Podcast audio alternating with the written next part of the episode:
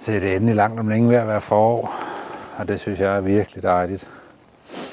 Det er den 1. maj lige om to dage, og øh, forår 1. maj, det betyder, at der er ved at være liv i det lave vand herude for Miljøskolen. Jeg har lige været nede og skrabe med et fiskenet. Prøv at se en gang. Jeg har bare lige skrabet havbunden et ganske kort øjeblik med det net, der ligger på min fod her. Øhm, og fået en masse forskellige liv med op. Der er en særlig ting, jeg gerne vil snakke om denne her gang og vise jer. Og det er det her underlige brune vat, som ligger hen over hele havbunden herude fra Miljøskolen nu. Man kalder det for fedtmøg. Det føles også fedt. Og er man for eksempel en fisker med et fiskegarn, eller en lystfisker med et blink med en fiskekrog på, så er det faktisk også noget møg. Nogle gange i hvert fald.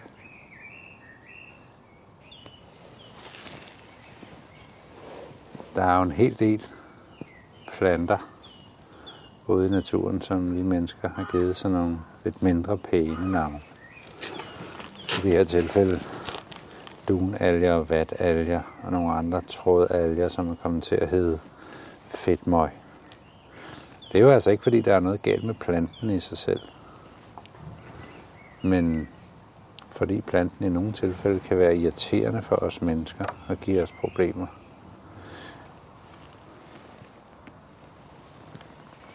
Jeg fisker jo rigtig meget med fiskegarn og også med min fiskestang. Og når jeg gør det, så er det her fedtmøg altså ikke det sjoveste at komme i nærheden af.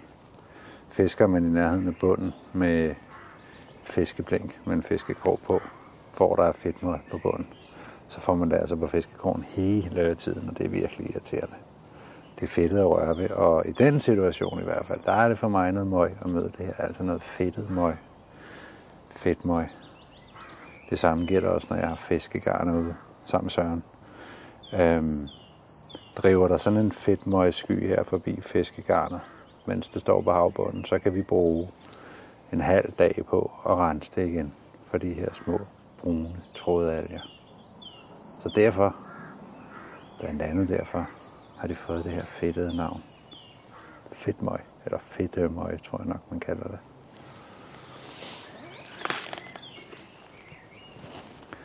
dunalgerne, fedtmøget her, det er en etårig plante. Det betyder, at det vokser op typisk om foråret i store mængder på kort tid. Lever et ret kort liv og dør så og lægger sig på bunden. Og noget, noget dør på, og lægger sig på afbunden, sådan en plante som fedtmøgsplanten her, dunalgerne og vatalgerne, så begynder det at rådne. Og øh, når noget rådner, så bliver der brugt ilt det er bakterier, der begynder at nedbryde sådan en død plante, når den ligger på havbunden. Og øh, bakterierne, de trækker vejret, ligesom vi gør. De bruger ilt.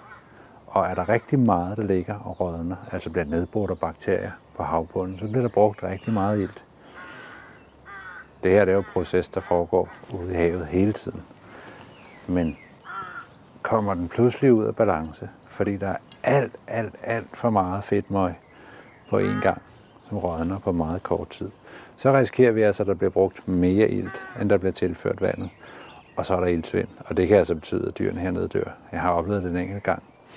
Meget voldsomt. Det var ikke kun på grund af fedtmøg, også på grund af en masse andre døde alger. Men det betyder altså, at alt liv faktisk i havnebassinet herude for Miljøskolen døde på nogle ganske få uger. Heldigvis er livet i havet helt fortryllende til at etablere sig igen efter sådan en lokal, heldigvis lokal katastrofe, som det var der. Så der gik ikke så lang tid, før der var det fineste liv tilbage på havbunden herude for Miljøskolen. Jeg har kun oplevet det en gang, og det er heldigvis mange år siden.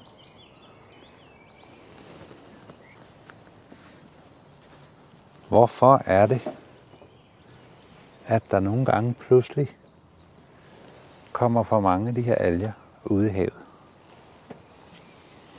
Sker altid, når der er for gode betingelser. Altså, at der i en periode er for mange af alle de ting, som planterne skal bruge for at kunne vokse ude i havet. Og Det planterne skal bruge for at kunne vokse ude i havet og på landjorden, det er sådan set det samme.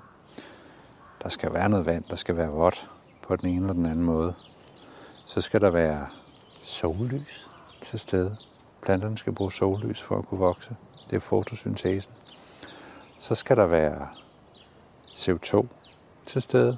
Det er der jo heroppe i luften hos os, det ved vi alle sammen. Det er der også ude i havet. Og endelig, sidst men ikke mindst, så skal der være nogle næringsstoffer for planternes vedkommende, både på landjorden og ude i havet, så er det nogle uorganiske næringsstoffer, som man kalder nitrat og fosfat, som er rigtig vigtige for at planterne kan vokse. Se, er der lige pludselig et eller flere år for meget af alle de her ting til stede, så kan planterne vokse fuldstændig vildt ud over alle bredder. Vi kan jo være med til at styre den her plantevækst, øhm, fordi vi bestemmer over en af de her faktorer. Vi kan ikke bestemme, hvor meget sollys der er. Måske kan vi bestemme det under vores egen parasol hjemme i haven, eller bag vores egne solbriller, men vi kan ikke bestemme, hvor meget sol, der for eksempel skinner over Øresund. Vi er jo med til at bestemme, hvor meget CO2 der er i atmosfæren, men det er jo noget, der går langsomt. Det ved vi jo også alle sammen. Det er en virkelig, virkelig langsom proces at skrue op og især ned for mængden af CO2 i atmosfæren. Vandet ude i havet, det er der jo hele tiden, ellers havde vi ikke noget hav. Så er der en ting tilbage, og det er næringsstofferne. Nitraten og fosfaten. Den kommer i høj grad fra os mennesker. Det er os, ikke kun os, men det er i høj grad os mennesker, som tilfører nitraten og fosfaten til havet. Og det er der, vi har mulighed for at skrue op og ned og være med til at bestemme, hvor meget der skal være sådan noget herude i havet. Og være med til at sørge for, at det er i god balance.